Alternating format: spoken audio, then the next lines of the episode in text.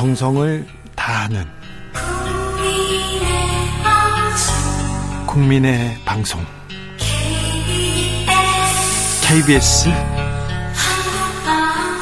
주진우 라이브. 그냥 그렇다고요.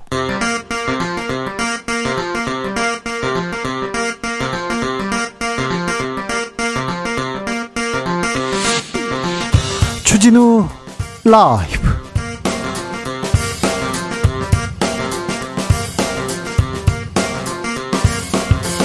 2023년 10월 3일 화요일입니다. 안녕하십니까. 주진우입니다. 추석 연휴 잘 마무리하고 계시지요? 추석 연휴에도 정치권은 바쁘게 돌아가고 있습니다. 국민의힘 지도부 강서구에 결집해서 총력전에 나섰고요. 단식 후유, 후유증으로 입원 중인 이재명 대표도 강서구에서 복귀할 전망입니다. 장관 인사청문회도 예, 예정돼 있는데요. 최영두 박성준 의원과 함께 정치권 소식 이야기 나눠봅니다. 가계 부채 증가폭 최고치 경신했습니다.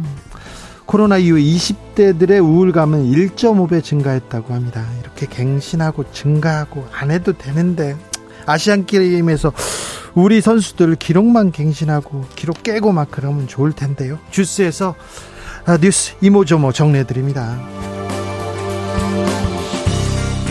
평소보다 긴 추석 연휴입니다. 북적북적 소란한 와중에도 외롭다, 쓸쓸하다, 명절이 싫어요 이런 분들 있습니다. 많습니다.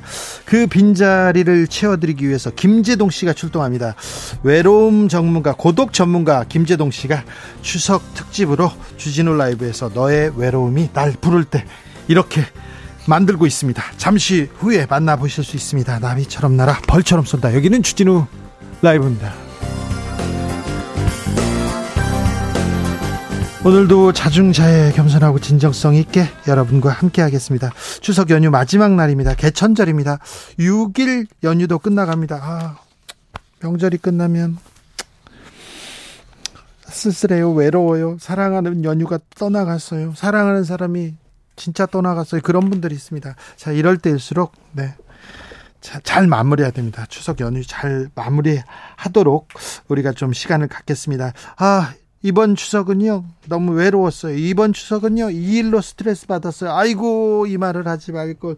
아이고 이걸 하지 말 걸. 이런 분들 있지 않습니까? 고민 다 이렇게 토로해 보십시오. 그러면요 고독 전문가, 외로움 전문가 김재동 씨가 다 풀어드립니다. 자, 자 평소 고민 거리도 다 보내주십시오. 그러면요 잠시 후 2부에서 자세하게 자세하게 저희가 풀어드릴 테니까 고민 상담 김재동 씨가 나섰습니다. 문자는 샵 9730 짧은 문자 50원 긴 문자 100원 콩으로 보내시면 무료입니다. 그럼 여러분의 많은 어, 문자 기다리고 있겠습니다. 주진우 라이브 시작하겠습니다.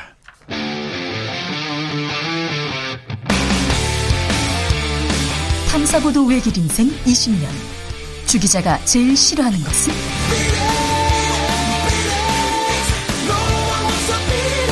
이 세상에서 비리와 부리가 사라지는 그날까지 오늘도 흔들림 없이 주진우 라이브와 함께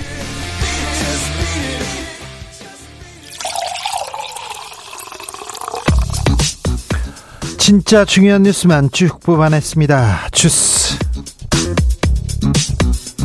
정상근 기자 어서 오세요. 안녕하십니까. 가계 부채가 걱정입니다. 증가 속도가 매우 빠르게 매우 빠르게 늘고 있다고요?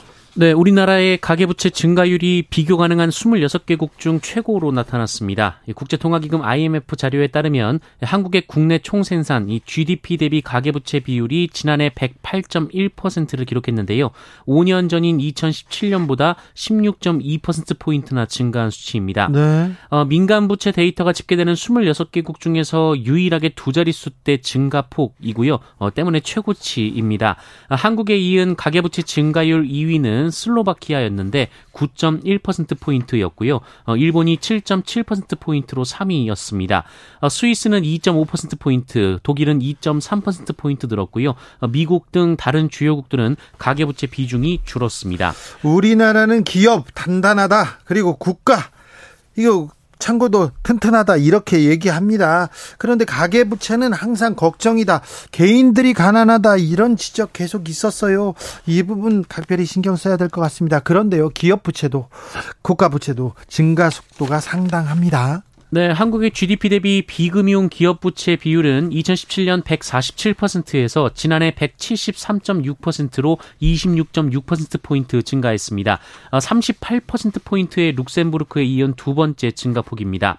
어, 가계 부채와 기업 부채가 급증하면서 이를 종합한 GDP 대비 민간 부채도 2017년 238.9%에서 지난해 281.7%로 42.8% 포인트나 올라갔습니다. 어, 이 역시 26개국 중 가장 높습니다. 네. 어, 또한 중앙정부 부채도 지난해 GDP 대비 54.3%로 2017년 40.1%보다 14.2%포인트가 증가했습니다. 어, 비교 가능한 87개 가운데 16번째였습니다. 어, 다만 일본이나 이탈리아, 미국 등 이 주요국에 비해서는 이 GDP 대비 부채가 절반 수준 이하, 많게는 4분의 1 수준에 그쳤습니다. 네.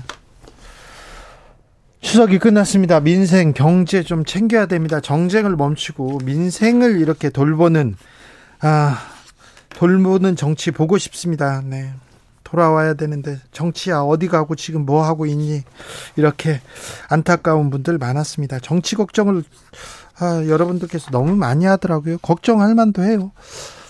음, 코로나 이후에 우울감, 불안감도 크게 늘었다고 합니다. 특 히 20대가 그렇습니다. 네, 지난 5년간 우울증과 불안장애로 치료를 받은 환자 수가 약 906만 명에 달하는 것으로 확인됐습니다.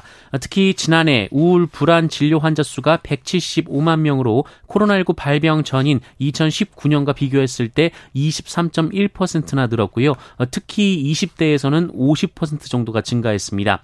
다만 전체적인 숫자는 60세 이상이 334만 명으로 가장 많았습니다. 그 다음으로는 50대가 143만 명, 40대가 136만 명, 20대 20대가 127만 명, 30대가 123만 명이었고요. 10대도 38만 명에 이르렀습니다. 어, 성별로 보면 여성이 580만 명으로 전체의 64%를 차지해서 남성에 비해 더 많았습니다. 치료를 받은 환자만 900만 명이 넘습니다.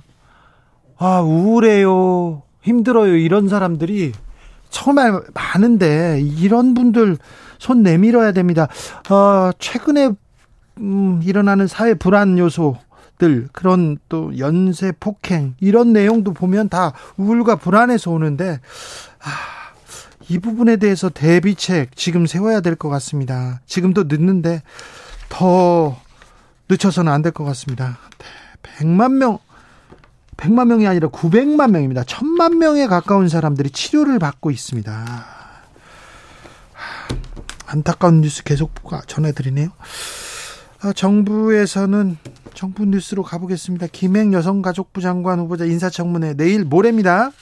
네. 어, 그런데 국민의힘 윤재영 원내대표가 오늘 기자들과 만나서 민주당이 청문회를 단독으로 의결했다며 어, 이것은 막가자는 것이라고 비판했습니다. 어, 그러면서 이틀 앞으로 다가온 김행 후보자의 청문회가 정상적으로 열리기 어렵다고 보고 있다며 보이콧 가능성을 내비쳤습니다. 여당이 청문회에 아예 참석하지 않는다고요? 네, 여성가족위원회는 지난달 27일 민주당 단독으로 회의를 열어서 오는 5일 이 김행 후보자 인사청문회를 열기로 의결한 바 있습니다. 하지만 국민의힘은 일정과 증인을 일방적으로 채택했다고 반발했고요. 김행 후보자도 참여하지 않을 수 있다는 입장을 밝힌 바 있습니다. 후보자도요? 네, 민주당은 주식 파킹 의혹과 관련해 김행 후보자의 신우이 등을 증인으로 채택한 바 있습니다. 자, 그런데 김행 장관하고 유인촌 장관 같은 날 이렇게 인사청문회인데 음, 여야가 좀 합의를 해서 다른 날로 잡았으면 하는데 그래도 잡혔는데 지금 후보자도 여당도 안 나온다. 아, 무슨 일일까요? 아, 그런데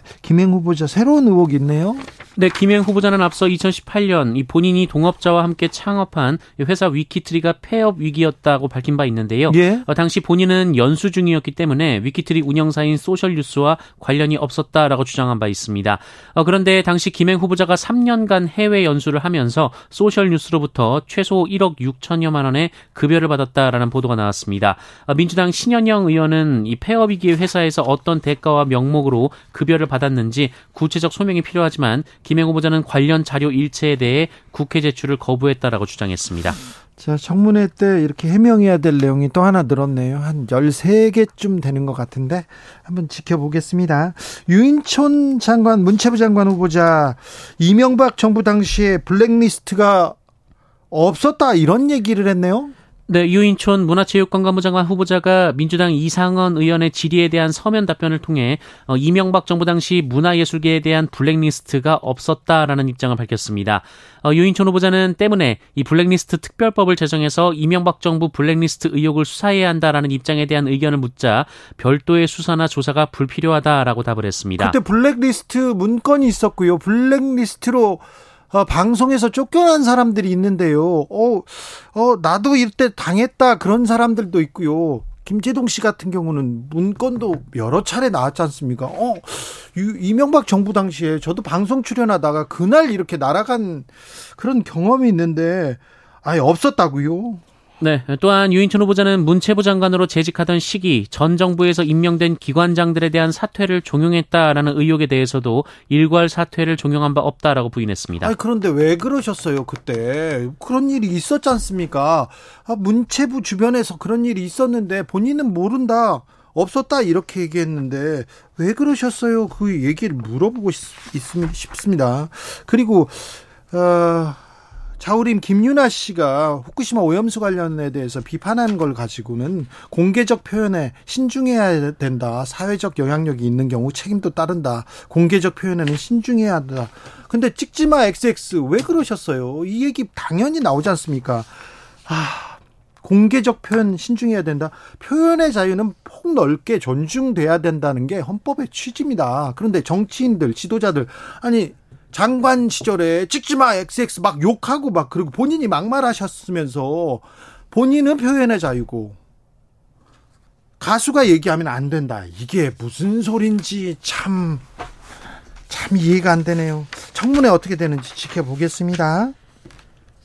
블랙리스트 또 이렇게 또 만들어가지고 막 그런 일은 없어야 되는데. 우려하는 사람들 많습니다. 유인촌 장관이 돌아온다 하면서 걱정하는 사람도 많습니다. 네.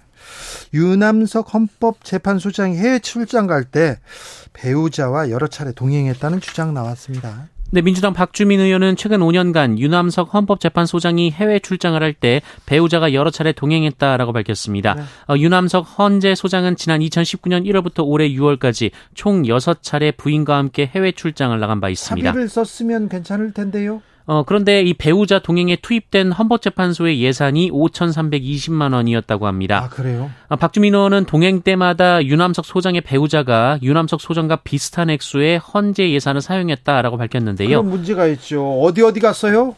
네, 어, 여러 군데를 갔는데, 특히 지난 4월에 이 프랑스 스페인 출장의 경우, 그 유남석 소장이 1,611만 원의 예산을 쓸 동안, 유남석 소장의 배우자는 1,313만 원의 예산을 썼다라고 박주민 의원은 밝혔습니다. 배우자가 이렇게 예산을 써도 되는 겁니까? 네, 박주민 의원은 가족 동반 해외 출장은 위법이 아니다라고 네네, 말했는데요. 갈 수도 있지 않습니까? 네, 다만 이 높은 도덕성을 요구받는 헌법재판소장으로서 적절한 처신으로 보기 어렵다라고 말했고요. 네. 어, 그리고 배우자를 동행하면서 헌법재판소의 예산을 사용하는 관행을 바로잡아야 한다라고 덧붙였습니다. 네, 네. 어, 이에 대해 헌법재판소 측은 배우자의 출장 동행은 위법이 아니다 이렇게 전해왔다고 합니다. 위법은 아니라고 하더라도 불가피하 불가피한 경우가 아니라면 이거는 예산을 뭐 마구 쓴다 이런 비판에서 뭐 자유로울 수는 없을 것 같습니다. 관행이다 이렇게 얘기하는데 관행 이거 바꿔야 될 때가 된 것 같습니다. 음, 중국인 수십 명이 미입국하다가 미입국하다가 붙잡혔어요. 네, 보령 해양경찰서는 오늘 새벽 중국에서 미입국을 시도한 22명을 입건해 조사 중이라고 밝혔습니다. 음. 이들은 중국에서 배를 타고 오늘 새벽 1시 53분쯤 충남 보령시 대천항 약 3.7km 지점에서 구명조끼 등을 입고 바다에 뛰어든 뒤 헤엄을 쳐서 미입국하려 했습니다. 3.7km를 바다에서 헤엄쳐서 온다고요? 네, 어, 이들 중 21명은 대천항 일대에서 모두 검거됐고요. 어, 한 명이 택시를 타고 지인이 살고 있는 경기도 안산시로 도주를 했습니다. 네. 어, 그런데 이 한 명도 오전 8시 47분쯤 안산에서 검거에 성공했습니다. 어, 해경에 따르면 이들은 모두 40대 안팎의 조선족을 포함한 중국인들로 제3국 국적은 없는 것으로 알려졌습니다. 해경은 이들을 상대로 정확한 나이와 관계, 미륵국 경로와 동기 등을 파악할 예정입니다. 아직도 이렇게 미립국, 밀수 뭐 이런 분들이 있네요. 다 잡힙니다. 다 잡혀요. 헛된 꿈 꾸지 마시고요. 우리 치안이 얼마나 뭐 단단한데요. 일본이 오염수 2차 방류 곧 시작합니다. 네, 일본 도쿄전력이 후쿠시마 제1원자력발전소 오염수 2차 방류를 위한 준비 작업을 오늘 시작했습니다. 이 바닷물에 희석한 소량의 오염수를 대형 수조에 넣은 뒤 이 방사성 물질인 삼중수소 농도를 측정하는 작업인데요. 네. 어, 삼중수소 농도가 기준치를 밑도는 것으로 확인되면 기존 예고대로 오는 5일 2차 방류를 개시할 예정입니다. 어, 도쿄전력은 2차 방류 기간 1차 때와 거의 같은 양인 약 7,800톤의 오염수를 대량의 해수와 섞어 후쿠시마 제1원전 앞바다로 내보낼 계획이고요. 여기에는 약 17일이 소요되고 하루 460톤이 방류될 것으로 보입니다. 아이고 걱정이네요. 잘 검증하고 있어야 될 텐데 검증은 잘 하고 있겠죠. 믿어도 되겠죠. 더 국민들이 불안해하니까 더 꼼꼼하게 잘 확인해야 됩니다. 포천에서 민간 헬기가 추락하는 사고가 있었습니다. 네, 오늘 오전 11시 8분쯤 경기도 포천시 소우릅 이 고모리 저수 고모리 저수지에서 민간 헬기 한 대가 추락하는 사고가 발생했습니다. 어, 해당 헬기에는 기장 한 명이 탑승한 것으로 확인됐는데 어, 안타깝게도 숨진 채 발견이 됐습니다. 어, 사고 헬기는 현재 저수지 물 속에 잠긴 상태로 저수지 깊이는 수심 10에서 13m 가량으로 알려졌습니다. 어, 경찰과 소방 당국은 잠수부 2명 등 인원 67명과 장비 26대를 동원해 구조 활동을 진행한 바 있습니다. 어, 사고 헬기는 담수 작업을 훈련 훈련하다가 이 추락한 것으로 전해졌습니다. 노벨 생리학상 수상자는 mRNA 백신을 만든 주역들이었습니다. 네, 올해 노벨 생리의학상은 코로나19 백신 개발에 기여한 헝가리 출신의 커털린 커리코 헝가리 세게드 대학 교수, 어, 그리고 미국 펜실베니아 대학의 드루 와이스먼 교수에게 돌아갔습니다. 어, 이들은 코로나19 메신저 리보핵산, 이른바 mRNA 백신을 개발하는 데 기여했습니다. 어, 노벨위원회는 이들은 현대 인류 건강에 가장 큰 위협 중 하나였던 시기에 전례 없는 백신 개발 속도에 기여했다라며 다른 코로나19 백신과 함께 mRNA 백신이 130억 개 넘게 투여됐고 수백만 명의 생명을 구했다라고 평가했습니다. 노벨상 수상자들 계속 발표되죠? 네, 어, 현지 시간으로 3일에는 물리학, 4일에는 화학, 5일에는 문학, 6일에는 평화, 9일에는 경제학상 수상자가 차례로 발표가 됩니다. 자, 우울한 뉴스 많, 많았죠. 네. 자, 그래도 아시안 게임에서 우리 태극 전사들 계속 승전보를 날리고 있습니다.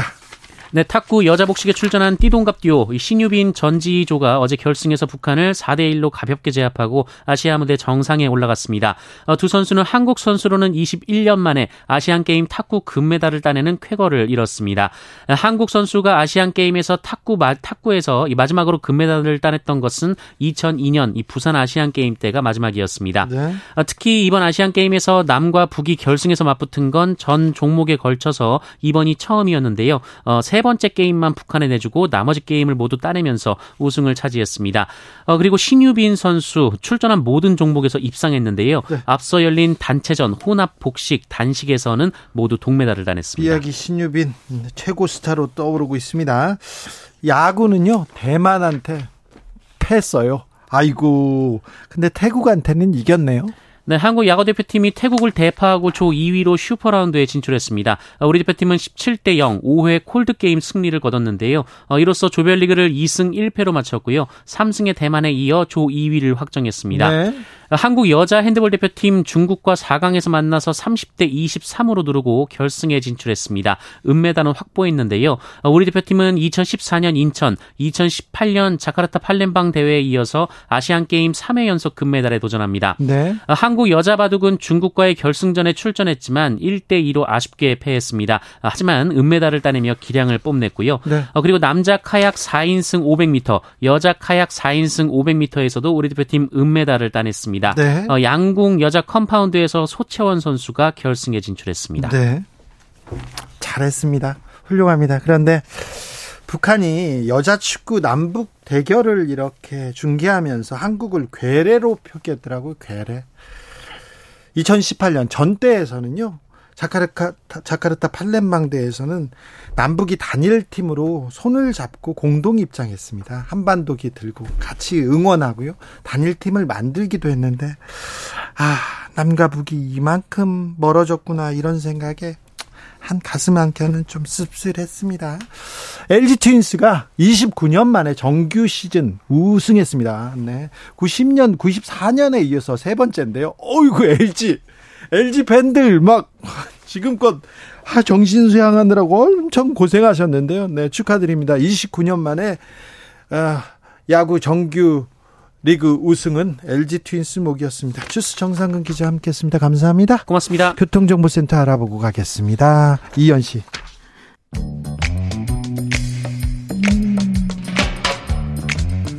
오늘의 정치권 상황, 추석 연휴 정치권 상황 깔끔하게 정리해 드립니다. 여당 여당 크로스 최가박과 함께 최가박당 여야 최고의 파트너 두 분 모셨습니다. 최영두 국민의힘 의원 어서 오세요. 네, 안녕하십니까. 네. 박성준 더불어민주당 의원 어서 오세요. 네, 안녕하세요. 추석 네. 연휴 잘 보내셨어요? 네, 네 바빴습니다. 네. 에, 사람들 만나게 되잖아요. 사람 만나죠. 네. 가서 무슨 얘기 하셨고 무슨 얘기 들으셨어요, 최영두 의원님? 어, 우리 박 의원님 썩 안 좋아하시겠지만 이재명 민주당 대표의 적반 하장에 대해서 사람들이 많이 붕괴하고 허탈해 하더라고요. 그래요? 예. 어떻게요? 아니 그렇게 저 당당하게 저 체포, 불체포 특권 행사하지 않고 방탄 뒤에 숨지 않고 떳떳하게 받았으면 진작 그렇게 예, 불구속 재판 받을 수 있는 걸 가지고 네. 1년 반 동안 그렇게 방탄 국회 하느라고 뭘 몰아칠 필요가 있었느냐는 하나 하고 네. 아니 그리고 영장 판사 기각 그 결정문을 보면은 네. 뭐 저 혐의가 소명된다. 네. 상당한 의심이 간다라고 하는 이런 유죄 심정을 보여주는 유죄 심정이라 그러죠. 네. 그뭐 판사가 영장 판사는 실질을 판사하는 게 아니고 증거 인멸에 우리가 있느냐, 예. 도주 우려에 우리가 있느냐, 뭐 이런 것만 봅니다. 그건 뭐 형식 요건으로 이제 판단한 건데 그런데 마치 무죄인 것처럼 이렇게 하니까 참 사람들이 참 해도 해도 너무한다. 윤석열 대통령 잘한다 이런 얘기 들으셨어요? 잘한다 말씀하시죠. 아, 말해요? 예. 어? 특히 우리 지역에서는 그런 음. 말씀 많이 하십니다. 그렇습니까? 왜냐하면은 이게 뭐 다 잘할 수야 있겠습니까? 다 잘할 수야 없을 텐데 큰 골격에 큰데 우리가 여러 가지 기둥이 무너졌다. 외교 안보에서도 참 걱정이 많았고 또 이 건전한 노사 관계라고 보기에는 좀 힘든 아주 강성 노조 특히나 그 심지어 주한미군 철수까지도 뚝 내세우는 이런 노조가 그건 정치적인 거잖아요. 그죠? 주한미군 철수랑 자기 노조랑 무슨 관계 있습니까? 그런 노조가 하고 뭐 우리 같은 동네는 레미콘도 못 돌리게 하고 하는 이런 엄청난 강성 노조 때문에 피해를 많이 봤는데 그런 데서는 법의 원칙을 보여줬다. 뭐 이런 평가가 있습니다. 박성준 의원님. 최영주 의원님 얘기 들으니까 네. 어, 세상에는 참 보고 싶은 것만 보고 있구나. 어, 지금 집권당의 우리 최영주 의원님이 합리적인 분이시는데 왜 이렇게 보고 싶은 것만 보고 옹호하는 발언만 다 잘한다, 좀다 잘할 수 없다 그랬습니다. 제가 좀 걱정이 됩니다. 그 제가 이제 지역에 많이 돌아다녔거든요. 네. 지역민들 얘기 들어보니까 이제 체포동의안 가결 했을 때 도대체 민주당에서 이런 일이 있을 수 있느냐 상당히 이제 분노하는 목소리가 많았고요. 구속영장 실질심사하는 동안에 밤을 다 새웠다는 거예요. 그 다음 날 제가 지역민들 인사 갔는데 조마조마하면서 눈물로 밤을 새웠다는 분들이 한두 분이 아니었어요. 그렇게 많은 분들이 얘기를 했고 그리고 이제 이 얘기를 많이 하시더라고요. 인사 문제를 얘기 많이 하더라고요. 인사, 신원식, 그 다음에 김행, 유인촌. 이게 한결같이 뭐 이런 사람들을 다 어떻게 장관 후보자를 내세웠느냐. 그리고 이제 경제 얘기 많이 했어요. 경제, 정말 민생 경제 어려운데, 아, 윤석열 정부가 좀 손 놓고 있는 것 같다. 국가 정부가 진짜 도대체 보이지 않는다. 그러면서 말씀하는 것이 윤석열 대통령이 국민 무서운지를 모르는 것 같다.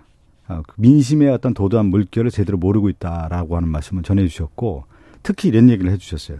나라가 지금 멍들고 있는 거 아니냐. 바로 잡아줬으면 좋겠다. 민주당이 그 역할을 제대로 해줬으면 좋겠다라는 말씀을 아, 제기해 주셨습니다. 네. 자, 그런데 만난 네. 분들이 만난 분들이 윤석열 대통령 경제 얘기 많이 했다고 했죠.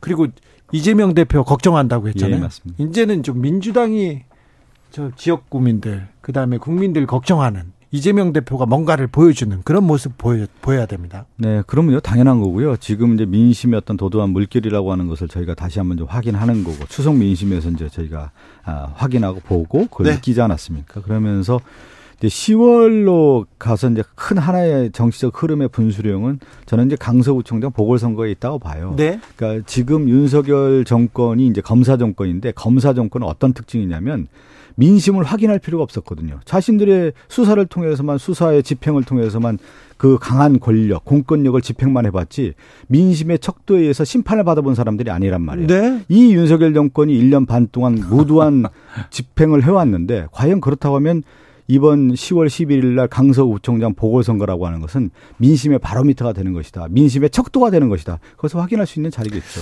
아니 역대 최다 득표란 대통령을 누구나 민, 저 민주적 선거를 거쳐서 그렇게 커피 게이트니 없는 말 다 만들어 가지고 여론 조작을 했던 그런 그런 그런 참 엉터리 선거에 단장판 선거에서 최다 득표로 당선된 대통령이 검사 정권이라뇨. 검사 엎고 국민의 선택을 받아서 당선된 대통령이고 네. 지금 지금 전국까지 보자면은 네. 결국에는 어, 불체포 특권 행사 없이 했으면 진작 뭐 그 문제 전국을 이렇게까지 어렵게 할 필요 없었는데 방탄하려고 국회의원 되고 또 야당 대표 돼가지고 이렇게 이렇게 풀어놨던 이, 이게 이제 큰 문제 아니 그러다 보니까 전국이 많이 흐트러진 거고요. 지금 강서구 청장 선거 말씀하셨는데 이거 뭐 강서구 청장 선거 사실은 구청장을 뽑는 선거입니다. 네. 예, 뽑는 선거고 여기 핵심은 이런 거죠. 지금 시민들의 관심은 김태우 구청장 후보. 이분이 이제 지난번에 그 대부분에서 유죄 판결을 받는 바람에 네. 구청장에서 물러났고 예. 그 구청장을 뽑는 이제 보궐선거입니다. 이제 네. 이게 이제 옳으냐 뭐 이런 데 대해서 사람들이 이제 물음을 하는데 이 그 김태우 후보야말로 정말 그 휘슬 블로워 영어로 이야기하자면은 저 우리 말로 하자면은 공익 제보. 음. 네. 그러니까 자신이 청와대 행정관이라고 하는 상당히 중요한 공직 기회에 공직을 하고 있으면서도 권력 핵심에 이런 민간인 사찰이라든가 불법 행위에 대해서 묵과할 수가 없어서 이제 고발한 거 아니겠습니까? 그것 때문에 탄압을 받고 해임을 당하고 기소되어서 이제 살았지만 저희들은 이분이 공익 제보 저는 이렇게 생각합니다.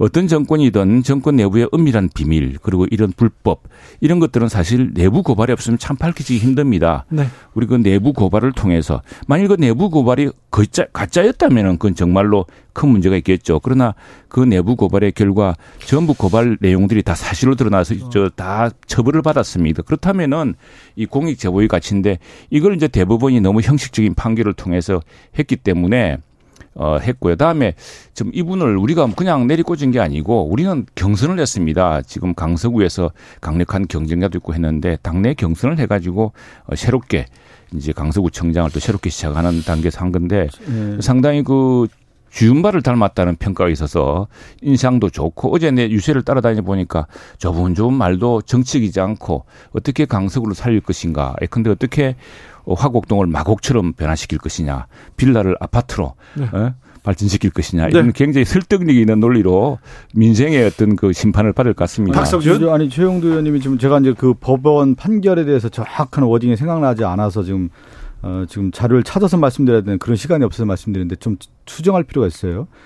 공익 제보자라고 하는 부분에 대해서 지금 최영도 의원님이 얘기하셨는데 아마 법원의 판결에는 공익 제보자가 아니기 때문에 감경의 사유가 안 된다 이렇게 제가 기억하고 있는데 그거에 대한 네, 그거는- 부분은 그거는- 아니 제가 그거는 한번 그- 팩트 체크를 해 보시 기 바라겠습니다. 그거는 제가 최영도 의원님이 잘못 알고 있는 것 같아서 한번 그렇게 이야기했 제가 대부분 그렇게 한번- 아니, 제가 좀 잘못된 겁니다. 그렇게 하고 네. 제가 한번 말씀드리고 또 하나 이 선거는 매우 중요한 게 뭐냐면 지금 최, 그 김태우 후보가 구- 강서구청장 당시에 범법자 아니었습니까? 범죄자였기 때문에 대법원의 판결에 의해서 강서구청장에 물러났는데 윤석열 대통령이 이 범법자를 사면해줘서 다시 국민의힘이 후보로 만들어주지 않았습니까? 이건 뭐냐면 윤석열 대통령이 찍어서 실질적으로 경선이라는 과정을 했다고 하지만 이 김태우 후보를 밀어라고 하는 언명이 나왔기 때문에 국민의힘 후보자가 된 거 아닙니까? 그것은 뭐냐면 이번 선거는 그야말로 윤석열 대통령에 대한 심판이 되는 선거가 된 거예요. 대통령이 이것을 사면해주고 후보가 되는 바람에 이렇게 된 것이다라고 좀 볼 수가 있고 또 하나는 뭐냐면 지금 어, 강서구청장 선거라는 것 자체가 조그만 기초자치장 선거지만 국민의힘의 지도부가 총동원령이 내려서 선거를 치르게 된 거예요. 그러면 이거는 국민의힘 심판론도 되는 겁니다. 그래서 이번 선거라고 하는 것은 김태우 후보의 범법 행위에 대한 또 다른 심판에 대한 부분이 하나가 있는 거고 이 범법자를 지명해서 사면해서 다시 후보로 만들어졌던 윤석열 대통령과 국민의힘에 대한 심판까지 얽혀 있는 것이다. 이 하나의 단순한 강서구청장 선거가 아니다. 이렇게 볼 수가 있는 거죠. 예. 그렇기 때문에 이 선거는 중요한 중간 예. 평가적인 개념이 있는 것이죠. 중간 평가가 아니라 정말 민주당이 주장하는 허위와 위선 그리고 권력 내부의 그 엄밀한 불법 행위를 폭로할 수 있는 용기 있는 사람을 칭찬하는 그런 나라, 그런 사람을 상찬을 못할 망정 네. 탄압하고 이렇게 엮어 넣는 이런 나라, 그런 나라냐,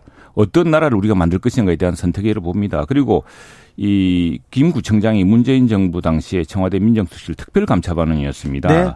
2018년 말 특감반 관련 의혹을 폭로했는데 네. 대표적인 의혹이 이제 환경부 블랙리스트 사건에서 김원경 전 환경부 장관, 네. 뭐 그다음에 신민수 균형인사 비서관 때는데요. 이분들이 전부 실제로 이 고발을 통해서 네. 수사가 들어가서 실형을 다 받았습니다. 이 때문에 이제 공익신고자로 인정을 받게 되었습니다. 됐는데 당시 문재인 정부 청와대는 이런 것들 내용들이 공무상 알게 된 비밀이다 해서 이제 공무상 비밀 누설죄로 어, 서울지검에 고발을 했죠. 그래서 이것 때문에 그 저 형식 논리에 따라서 이 법원이 어떤 경우에는 뭐 이, 사- 이런 분들이 폭로했던 예컨대 뭐 울산 시장 선거 개입 사건 뭐 이런 네. 것들은 아직까지도 1심에 머물러 지금 있지 않습니까? 예. 자, 근데 근데- 어떤 사 이렇게 어 대부분 김명수 대부분의 정말 그 지연되는 재판 네. 또 이런 아주 그 편향적인 재판의 결과인데 어쨌거나 거기에 대해서는 시민들이 판단할 거라 봅니다. 이게 공익 제보였느냐, 정말 네. 민주주의를 살리는 제보자였느냐 이런 중요한 판단이 있겠죠. 김태우 지금 구청장 후보자는 검찰 수사관 출신입니다. 검찰 수사관 출신 중에 민정수석실, 청와대 민정수석실 특감반원으로 이렇게 예. 차출이 됐죠. 네. 뭐, 어, 문재인 정부 초기 청와대였습니다. 그, 그, 그러다가 거기에서 비위 혐의가 있어서 어, 징계를 받고 서울중앙지검으로 돌아갑니다. 그 이후에 여러 가지 문제 제기를 하고 공익 제보를 하겠다면서 인터뷰를 하고 나섰고요. 그 이후에 재판이 치러 재판이 있었고 대법원에서는 유죄 판결을 받았으나 3개월 만에 어, 대법원에서 유죄 판결 이후에 3개월 만에 대통령실에서 아니, 저-? 지금 그 사면을 했고 지금 여기까지 온 겁니다. 이건 또, 또 하나 중요한 건 그리고 뭐냐면 잠깐만요. 2019년 최영도 아니 말씀 많이 잠깐만요. 하셨으니까 저도 좀 2000, 얘기를 제가 아까 그 정정 보도를 정정을 하셔야 되는데 2019년에 국민권익위원회가 김전 전저 어. 그 공익제보자 김- 예, 공- 아니다 이렇게 얘기해. 대법, 대법원 판결 얘기, 대법원 판결 내용을 보셔야죠. 최종 대법원 네. 판결 내용을. 그리고 네. 예, 정말 아니 그- 정정을 하시려면 하시죠. 대법원 판결에서는 아마 예. 공익제보자가 아니기 때문에 감경사유가 아니라고 제가 정확한 워딩을 좀 생각나는데 네. 공익신고 그, 사실을 예. 대법원 그렇게 해서. 감경사유가 안 된다고 예. 했습니다. 네, 대법원 제가 예. 제가 판결 그건 팩트 체크 제대로 읽어드릴게요. 하시 바라겠습니다. 아, 대법원은 일부에서는요 피고인이 청와대 특별감찰반원으로 근무하면서 취득한 첩보 보고서 등을 언론기관 등에 누설하여 공무상 비밀 누설죄로 기소된 사안에서 피고인의 상고를 기각하며 피고인에 대한 공소 사실을 유죄로 인정하고 아, 징역형의 집행유예를 선고한 원심 판결을 확정하였습니다. 대법원 판결 내용이었습니다. 네. 자, 저 김태우는 정식 공무원으로 공익신고자로 지정했습니다. 그것이 문재인 정부 때 권익이었습니다. 아니 그러니까? 대법원 예, 예. 판결에 제가 말씀드리잖아요. 대법원 판결 내용에 그래서 지금 얘기를 하는 거 아니에요. 대법원 판결 대법원에서 유죄 판결을 낳은 사람을 사법부가 유죄 판결 내는데 채 몇 개월 되지 않았는데 대통령이 사면에서 이렇게 후보로 지정했다라는 것 자체가 자. 사법부의 독립에 대해서 상당히 훼손하는 겁니다. 이것은. 사법 독립을 대수라는 게 네. 아니고 그것이 대통령, 대통령의 사명권이고요. 네. 국민의 많은 사람들이 그렇다면은 불법 권력 권력의 핵심의 불법 행위를 폭로하는 사람을 단순히 그것이 공무상 취득한 비밀한 이유로 억압하고 기소해서 이렇게 처벌받게 한다면 누가 용감하게 그걸 폭로하겠습니까? 네. 폭로한 나- 내용의 진위 여부, 그 진실성 여부가 중요한 가름, 저, 가름되겠죠. 네, 알겠습니다. 대법원 내용과 지금 권익위 내용으로 이렇게 얘기했는데 김태우 구청장 얘기는 여기까지 할까요? 네, 저도 찾아보려고 하다가 지금 시간이 네. 김태우 아마 이야기하면 정확하게 할수록, 제가 그거 이야기하면 할수록 있습니다. 민주당 유리할 거 없습니다. 아. 그렇게 얘기하십시오. 끝까지, 계속 끝까지 하십시오. 갑시다. 예. 그래서 우리 저 진규 후보가 그리고 도덕적인 면이나 능력 면에서 월등한 후보기 때문에 된 국민들이 심판할 1년 만에 겁니다. 예. 강서구는 많이 발전했습니다. 1년 강서구. 만에요? 예, 1년 만에 어떤 근거로 아니, 이렇게 얘기하세요? 지금 아, 그 사람들이 젊은 근거 젊은 없이 그 그렇게 전략이 얘기하시면 됩니까? 와가지고. 1년 만에 어떤 지금- 성장을 했다는 지금 겁니다. 저 말, 그동안 말씀을 지역 현안, 정확한- 이른바, 이른바 님비 같은 그런 지역 현안을 해결했고 강서구에 다녀오신 예. 지금 의원님. 다녀왔습니다. 아니 그냥 자, 제가 그런데- 보니까 이 저 지지하시는 분도 많더라고요. 자, 여기서요? 예. 어제 이준석 국민의힘 대표가 네. 18% 진다. 김태우 후보가 진다 이렇게 얘기- 진단하더라고요. 그래 나도 그래서 어제 그런 이야기 해서 어제 방송 내용을 보니까 네. 이게 이제 통상 그랬다 21대 총선에서 네. 21대 총선 때 사실 우리 당이 전체적으로 좀 어, 참패한 분위기였고 네. 당시에는 거꾸로 이게 코로나 위기라는 것이 오히려 전 세계적으로 네. 코로나 위기가 오면서 정부 여당을 지지의 위기 때는 정부 여당을 지지하는 이런 분위기 속에서 치러진 선거에서 그렇게 됐는데요. 네. 그걸 가지고 이제 근거로 한 이야기인데 이번 선거는 지금 완전 새로운 양상이라고 봅니다. 그리고 그 사이에 강서구 지형이 좀 변한 것이 마곡 지구에 LG 사이언스 파크가 오면서요. 마곡 그래서 요, 요즘 그 김태우 후보의 말이 모든 동네를 마곡으로 마곡처럼 만들겠다. 만들겠다는 겁니다. 마곡 가보면은 진짜 실리콘밸리 같습니다. 네. 저는 바뀌었습니다. 이준석 대표가 얘기한 내용을 어느 정도 신뢰해요. 왜 그러냐면 여의도 특히 국회 주변의 이 정치권이라고 하는 것은 아프리카 밀림 세렝게티하고 비슷한 거예요. 세렝게티까지 나왔어요. 네. 건자에 있었던 그 사람이 권력을 잃고 힘을 빠졌을 때 이 여의도에는 수많은 또 다른 기다리는 사자와 하이에나가 있는 거예요. 네. 지금 김기현 대표 저는 유지할 수 없다고 봅니다. 유지하기도 어려운 거고 왜 그러냐면 김기현 대표가 아마 지지율이 3%인가 그러지 않았어요 처음에 국민의힘 지지율이 참그 여론조사에 근거하지도 않은 아니, 제가 예전에 아마 그런 지지율이 들- 있을 수 있습니까? 몇 퍼센트 되지 않은 지지율이었을 거예요. 정확하 내가 좀 그거는 자, 제가 기억이 안 나서 예. 정확하지 않습니다. 정확하지 그러니까 기억이 안 지지율 돼요. 수치에 어쨌든 아니 제가. 얘기하는 그 지지율이 진짜 바닥이었던 거 아닙니까? 그 당 대표 시절에 당 대표 후보로서 최저 최저 아니었어요. 그 사람을 그 공중부양 시켜서 그냥 낙점해서 대통령실에서 김기현 대표를 만든 거 아닙니까? 그랬는데 최 지금 어떻게 보면 또 다른 판단이 있는 거예요. 심판대에 오르는 게 뭐냐면 강서구청장 보궐선거인데 여기에서 성적표가 미달했다? 여기 여의도 국민의힘의 사자와 또 다른 사자와 하이에나들이 그걸 가만둘 것 같습니까? 못 버티는 겁니다. 그래서 다른 체제로 넘어갈 수밖에 없다. 이거는 강서구는 네. 사실 역대로 우리가 구청장도 그렇고 지금 국회의원 세명인데 저는 우리 김성태 의원 있을 때 네. 또 구상천 가끔씩 이- 이겼습니다. 근데 김성태 정부 원내대표 같은 경우는 정말 대단한 그 한노, 한국 노총 출신의 그 지역구를 그 관리한 덕분에 삼선까지 하셨는데 굉장히 흠집니다. 사실은 뭐 김태우 후보 아니었으면 지난 구청장 선거도 쉽지 않았고요. 또 김태우 후보 아니면 사실 요번에 강서구청장 선거가 우리 성산을 바라보기 좀 어려웠습니다. 근데 이, 이 김태우 후보에 대한 그, 런 기대가 큽니다. 네. 아니 이건 또 이렇게 봐야 돼요. 저 최영두 의원님이 이제 국민의힘 의원이시기 때문에 오히려 더 모를 수도 있어요. 왜 그런 자기 당을 잘 모르는 거니까 체제 전환이라고 하는 게 반드시 필요한 거예요. 아 이 김기현 대표 체제에 국민의힘을 이끌어왔더니 이거 영 아니다라고 판단하는 의원들이 꽤 많을 겁니다. 국민의힘 의원에서. 그렇게 보고 그러면 다음 총선을 어떻게 칠 수 있겠느냐. 여기에 대한 판단을 할 거 아니에요. 그 점수라는 게 분명히 나오는 거 아닙니까? 그런데 다음 총선의 바로미터라고 하는 것은 수도권이란 말이에요. 수도권 중에서도 서울이라고 할 수가 있는 건데 강서구청장 보궐선거에서 과연 어떤 결과가 나오냐에 따라서 저희 당도 마찬가지예요. 여의 당이 만약에 패배한다면 우리 지도체제도 엄청 흔들리는 겁니다. 있을 수 없는 거예요. 그 아니에요. 예? 선거 끝나고 네, 네. 누가 이기든 지는 사람은 애교로 봐달라 이렇게 끝날 수 있어요. 아니 애교로 받을 수가 없는 선거예요. 왜 그러냐면 진경훈 후보야말로 아니. 이제 이재명 낙하산이죠. 이재명. 아니 왜. 거기서 또 낙하산이 왜 왜냐면 나와요? 그 민주당 내에서 이 공천 가지고 시끄러웠어요. 민주당 내에서. 아니 그러니까 제가 그 우리는 지금 경선을 했습니다. 얘기 얘기의 지금 흐름은 뭐냐면 사실 아닙니까 제가 말이. 앞으로 큰 흐름에 있어서의 강서구청 보궐선거의 여파와. 파장이라고 하는 것이 단순한 선거가 아니라는 거예요. 네. 그러니까 김기현 대표 체제도 그렇고 우리 지도 체제도 마찬가지로 지면 상당히 치명상이에요. 지명 치명상이라는 자, 거예요 지금. 자, 이준석 전 경, 대표가- 경선했고 진교 민주당 후보는 이재명 자. 민주당 지도부에서 낙하산으로 꽂았습니다. 누구든 지면 그 당은 좀 치명상입니까? 애교로 봐달라 안 항상 끝날까요? 반성해야죠. 그러나 흠집니다. 이 기본적으로 자, 흠지고 이준석 전 대표가 하고 있습니다. 이, 네. 이런 뭐 얘기했어요. 험지어 김태우 후보가 훌륭한 후보라고 김태우니까 된 거예요, 그게. 그러니까 지금 뭐가 그럼 험지입니까? 그렇지 않죠. 자, 이준석 전 대표가 김태우가 지고 국민의힘은 비대위로 가고 윤석열 대통령 비서실 전면 전면 교체한다. 여기까지 얘기했던데. 그러니까 비서실 교체라고 하는 것은 그거잖아요. 지금 보면 윤석열 정권 지금 1년 반 동안 왔는데 비서실 체제의 핵심은 뭐입니까? 검사들 아닙니까? 검사들로 이루어져서 지금까지 무슨 이어왔던 검사들이 그 대부분 검사 아닙니까? 핵심 세력이라고 참, 하는 것은. 결국 그런데 국가 운영이 검사 검사예요? 출신들로 뭐 운영을 해왔는데 이 검사야. 국가가 지금 나라가 멍들고 있는 거 아니겠어요? 그렇다고 하면은 이 사람들도 뭐냐면 다시 또 총선에 출구로 나가고 싶어 하는 거예요. 그러면 그 시점이 10월 11일 날 강서구청장 보궐선거에 물꼬를 터주는 거죠. 아 이때는 뭔가 체제 전환을 해야 되는 거고 방향 전환을 하고 인물 교체도 해야 되는데 네. 그 명분이 어디에 있느냐? 10월 11일 보궐선거 결과에 따라서 당 지도 체제도 바꾸고 청와대 개편도 하고 내각도 바꾸고 이러면서 물꼬를 틀려고 하는 하나의 큰 흐름을 만들어내기 위한 방향에서 아마 이준석 대표가 그렇게 분석을 장관 했겠죠. 청문회로 갑니다. 유인촌 문체부 장관 후보자 블랙리스트 없었다 얘기합니다. 그리고 김유나 오염수 발언 신중해야 한다 이렇게 얘기했습니다. 박성준 의원님. 저는 요번에 제가 그 얘기했잖아요. 처음에 우리 지역민들 만났는데 아, 윤석열 정권의 인사는 과거의 정부보다 더한 것 같다. 저는 이 얘기 꼭 드리고 싶더라고요.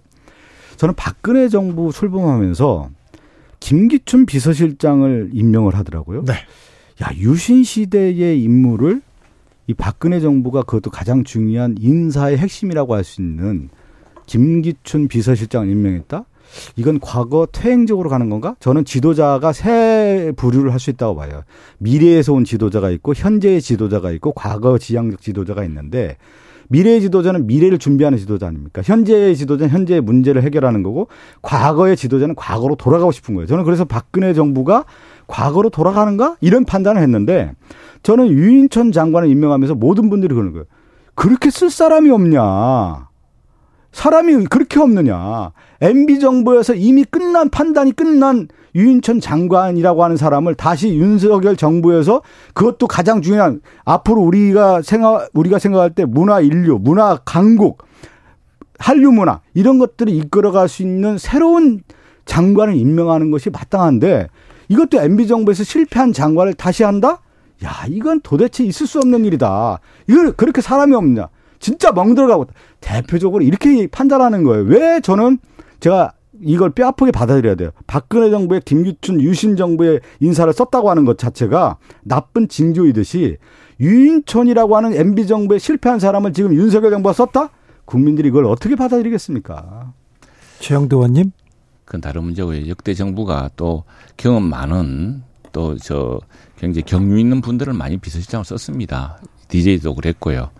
그런데 참 이 문제는 그 유인촌 장관 후보자 이 민주당이 너무 낙인 찍기와 이 참 그 심합니다. 유인촌 장관 후보자를 택한 것은 유인촌 장관 후보자가 이제 우리 여러 가지 국정 쇄신해야 될 필요가 있는데 기본적으로 지난 MB 정부 시절에 그 우리 그 국민 배우였습니다. 국민 배우 출신. 우리 자랑하지 않습니까? 국민 뭐, 배우는 예, 맞죠. 예, 우리 문화부 장관이 시인 출신이다. 프랑스 가면 그런다지 않습니까? 우리 우리 시인은 뭐 배우 출신이다, 시인 출신이다, 극작가 출신이다. 사실은 그 국민 배우라는 그런 그 명망 그리고 그 전원일기 용식이. 예, 예, 또 그런 이미지도 있고 또 하나 이분이 그 지금 민주당에서 말하던 그런 블랙리스트가 사실이었다면은 지난 정부 적폐 청산할 때 어, 저 두 대통령까지 다 구속되는 마당에 이 장관했던 분이 구속을 저 되거나 수사를 크게 받았겠죠. 공소시효가 지났지 않습니까? 저 박근혜 정부 그 전 이명박 정부여서. 공소시효가 저 지났다고 하는 문제가 아니고 그 당시에 국 저 검찰 수사 기록 저 블랙리스트 특별 보고서 같은 걸 제가 보니까 네. 당시에 이게 국정원에서 한 것이지 이게 저 장관에까지 이게 장관이 했다고 볼 만한 확실한 뭐가 없다라는 그런 결론이 있었기 때문에 당시에 수사에 착수하지 않았던 거고요. 마찬가지로 또 이분은 사실 그 지역적으로 보자면 지역적으로 호남 출신입니다. 우리 정부가 큰 인사 탕평을 위해서도 생각한 거리도 아, 있고 이분이 호남이. 전북 출신입니다. 전북 출신이시고 그다음에 거기에 꽤 맞추는 겁니까? 꽤 맞추는 게 아니가 그렇게 하지 않습니까? 역대 정부가 다 지역적 균형을 또 균형 인사를 발탁을 하고 하고 또 하나는 뭐 지금은 그런 게 중요한 시대는 아니라고 합니다만 네. 또 사실 뭐 아, 천주교의 아주 그 정말 중요한 집안의 집안이고 네. 그런 것들을 보면은 민주당이 그렇게 이걸 무슨 낙인을 찍어서 막 이렇게 내돌리는데 그럴 뿐이 아닙니다. 아니고 아니, 아니. 또 하나의 그 당시 문체부 장관 시절에 지금 우리 한류 콘텐츠라든가 이런 걸 할 만한 여러 가지 그 정책적인 성과도 있었습니다. 그런 것들을 청문회에서 하나하나 검증하면 되는 것이고요. 이건 난 요즘 우리 민주당이 너무 점점 심해가지고 무슨 뭐 하나만 있으면 건덕지 가지고 낙인을 찍어서 기정사실한 다음에 여기에 덧보태고 덧보태가지고 그냥 나중에 거대한 무슨 악의 성을 만드는데 그 청문회 과정에서 하나 다 드러날 저는 그냥 겁니다. 최영준 의원님께 정중하게 말씀드리는 거예요. 장관 임명했을 때 컨셉이 있고 시대의 요구가 있는 거잖아요. 근데 저는 유인촌 장관 지금 얘기 후보자 얘기했는데 이 시대의 컨셉이 맞습니까? 역대 아니, 아니 저가 저는 역대, 아니, 최 의원님 요한 말씀만 딱 드릴게요. 그리고 사실 나는 지금 지금 시기에 최 의원 제 저도 얘기 좀. 장관이 장관이 뭘 다 하던 시는 지났습니다. 장관이 어떤 균형을 잡아주고 큰 틀의 어떤 그 행정의 원칙을 잡아주는 게 중요하지요. 난 그런 역할을 하다 보고 과거 노무현 정부 김대중 정부에도 심지어 과거 보수 정부 때 일하던 사람들을 저는 아니 70대 쓴 적도 최영규 있습니다. 님이 뭐 이렇게 옹호하는 말씀 여당 의원이니까 어쩔 수 없이 그렇게 하시는 것 같은데 2007년 대선 끝에 2008년에 유인천 장관이 했을 때 그 시대와 2023년 15년이 지금 지났습니다. 이 시대의 장관의 덕목이라고 할까요? 시대의 요구라고 할까요? 미래를 바라보는 문화의 컨셉이라든가 문화 콘텐츠라든가 이것이 지금 맞습니까? 저는 그래서 아까 얘기한 거예요. 지금 우리나라 장관, 대통령 다 미래로 가야 되는 거잖아요. 현재 문제를 해결하는 미래로 가는데 지금 뭐냐? 현재 무게 문제를 해결하지 못하니까 과거로 돌아가고 있는 거 아니에요. 그 대표적인 인사 중에 한 사람이 윤희춘 장관 후보자라는 거예요. 왜 그걸 안 받아요? 국민이 그렇게 바라보고 아니, 있습니다. 최영두 의원님. 저는 우리 BTS라든가 이런 K-팝, K-컬처, K-무비 이런 게 나왔을 때는 정부가 규제를 하지 않고 정부가 발목만 안 잡으면 됩니다. 큰 원칙을 잡아주고요. 누가 뭐 카르텔을 맺어서 자기들끼리 뭘 해먹고 이런 것만 막아 주면은 난 우리 문화적인 그 창의성 덕분에 네. 끝없이 뻗나갈 걸 봅니다. 장관이 뭐 모든 걸 다 이렇게 관여하는 그런 시대는 아니죠. 그런데 아, 가수 김유나 씨 발언에 대해서 공개적 표현 신중해야 저는 이 발언은 굉장히 그 무슨 이야기였죠 그게? 아니 그 아니 김윤아 씨, 김윤아 일본 오염수에 관련해서 자기가 이렇게 페이스북에 글을 썼죠. 그런데 김기현 대표도 계속 비판하더니 긴급 입장하는 게 아니고 네. 기자들이 물어보니까 네. 네, 그렇게 답을 한 것일 텐데 그 발언은 뭐라 그랬죠 그때 아니 그래서 지금 오늘이요. 오늘 유인천 아니 장관이 아니 아니 그. 그 김유라라는 분이 뭐라고 이야기하신 거죠? 뭐 지구 네 지구한테 그 명복을 들- 이렇게 예, 하면서 들어보면은 네. 좀좀 심했다 생각이 들어요. 왜 이전에 왜 어느 유명한 작가는 한미 FTA 하기 전에 우리가 한미 FTA를 맺으면은 멕시코 같은 지옥이 될 거라고 말씀하신 적도 있는데 멕시코가 한 저 미일 미저예저 북미 FTA 맺어가지고 발전했습니다. 그리고 멕시코가 지옥이 아닙니다. 네. 세상에 그 저 좀 개념을 자랑한다는 분들이 좀 너무 편견과 작제 지나쳐요. 아니 저는 민주주의라고 하는 것은 아니 저 저도 거고. 좀 얘기해요 의원님. 아 저도 아니 좀그 얘기해요. 가지고 그래서 물어보니까 답을 하는 알았어요, 알았어요. 주석이 저도 자, 박성준 아니 지금 그 핵 오염수와 관련해서 누구는 얘기할 수 있는 거 아니겠습니까? 그리고 김윤아 가수가 자신의 철학과 자신의 생각을 언제든지 표현할 수 있는 거 아니에요. 그래서 민주주의라고 하는 것은 표현의 자유고 그것이 잘못됐다고 하면 그것을 공론회장에서 검증하면 되는 건데 그것을 아예 잘못됐다라고 하면서 말을 못하게 하는 그런 압박과 협- 어떻게 보면 협박까지 되는 거 아니에요. 이렇게 무슨 되면 협박 압박입니까? 아니 과거에 장관 뭐 후보자 그런 식으로 얘기하면 아니 우리는 그렇게 해서는 물어보니까 답을 한 것이죠. 자유로운 표현에 의해서 음악도 만들어지고 네. 작가가 활동하게 되는 거 그런 거 아니겠습니까? 그것을 장관의 후보자가 그렇게 표현했다는 것 자체가 비판받을 소지가 있다. 국민. 그걸 받아들이면 되는 겁니다. 국민 뭐 연예인 이런 사람들은 표현 자유롭게 표현해야 되고 근데 아니 내가 공적인 공인들은 좀 조심하고 그래야 아니 근데 그래서 김윤아 그분이 했던 이 표현을 한번 봅시다. 보니까 많은 국민들이 네. 자 제가 읽어볼게요. 좀, 예. 해양 오염의 문제는 생선과 김을 먹을 수 있느냐 없느냐에 국한되지 않는다. 생선을 앞세워 최악의 해양 오염 사태는 반찬 선택 범위의 문제로 한없이 작게 찌그러진다. 이렇게 쓰면서 아닌데 무슨 다른 이야기 안 했어요. 다른 뭐 얘기 지구 RIP 이게 뭐냐면 지구의 명복을 이런 뜻입니다. 아니 충분히 얘기할 수 있는 아니요, 그 거죠. 아니고 가수로서 자기가 것 청작이라든가 아니 또 그렇게 하면 노래도 만들 수 있는 거 아니겠습니까? 그런데 그걸 가지고 무슨 견해가 잘못됐다라고 찍어 누르고 그러면 어떻게 누가 찍어 되냐면? 장관 후보자가 돼서 장관이 되면은 김윤아라는 가수는 자. 아 연예계 활동을 하지 말아라고 하는 선언적 의미가 있는 거예요. 그런 식으로 표현해서는 안 된다는 정부에서 거예요. 그랬을지 모르지만 어떻게 그렇게 합니까? 민주당이 이렇게 그게 바로 옛날에 블랙리스트 그런 식으로 가는. 거 아니겠습니까? 아니 블랙리스트야 우리 네? 저저 블랙리스트를 문재인 정부 때 심하게 했죠. 그 얘기 그? 문장을 문제 삼았습니다. 국민의힘 주변에서는 오늘 같은 날 지옥에 대해서 생각한다. 그, 그, 그 좀, 많아요. 좀 너무 나갔죠. 예. 아니, 뭐가 나가요? 자기 생각을 표현하는데. 국민들은 좀 아니, 나가도 그렇게 되잖아요. 국민들이 아니라 예. 지금 내가 이야기 그래서 아니 자신이 건강에 이 지구에 대한 문제, 이 건강의 문제, 핵 비유했지 오염수에 대해서 얼마든지 얘기할 수 있는 것이죠. 이제 그런 것들이 사람들한테 생각 끼치는 게 많으니까 난 과거에 그 유명한 여주 작가가 네. 멕시코를 지옥으로 비유하는 거 보고 꼭 비슷하다 그런 생각이 듭니다. 그래서 나중에 그런 발언에 대해서는 역사가 다 또 복귀한 날이 있겠죠. 예. 근데, 아, 그건 뭐 왜 자꾸 물어보십니까? 아니, 그냥 그러니까요. 강요를 합니까? 근데 그 가수의 발언에 대해서 한 일반인의 이뭐 그러니까 그걸 갖다가 왜 끄집어내 가지고 그래 당 그러니까 대표한테 이게 이런 거예요. 가수나. 이런 어떤 연예 활동하는 분이나 뭐 탤런트나 누구나 영화 배우나 이 시대의 문제를 얘기할 수가 있는 것이죠. 그런데 그거를 정치인이라든가 이런 장관 후보자들이 그거를 그래서 불러들이면서 요즘 정쟁화 시키는 거 아닙니까? 장관이 그렇게 이야기하면은 아니, 누가 뭐 국민의힘에 당대표가 그런 얘기한 거 아니겠습니까? 아이고 참. 그걸 가지고 얘기를 민주당 시절에 이- 그렇게 아, 참. 철저하게 임- 이명박 정부 때 그랬잖아요. 이명박 그랬어요? 아, 블랙리스트가 문건이 나왔잖아요. 아니, 블랙리스트 최영대 의원님 뭐 참. 이명박 정부에서 활동하신 분 아닙니까? 왜 그걸 그 부정하십니까? 정부에서 활동했다고 하니까 아니 활동하셨잖아요. 그때 나는 이명박 정부 때 용- 용산에서 보니까 있었고. 아이고 이명박 대통령 용산이라네 그때 청와대에 계셨잖아요. 그걸 자, 왜 몰라요? 이다 알면서 왜 부정합니까? 정부는 그래서 그 당시 사사체 가지고 있는지 없는지 다 모아서 처벌하지 않았습니까? 이제 다시는 되풀이되지 말아야 되고 그렇죠. 그런데 김은경 장관 때 보듯이 민주당, 민주당 때두더분 집요하게 하지. 않았습니까? 인사. 이제 이제 그런 일 손잡고 없어야 됩니다. 안녕. 감사합니다.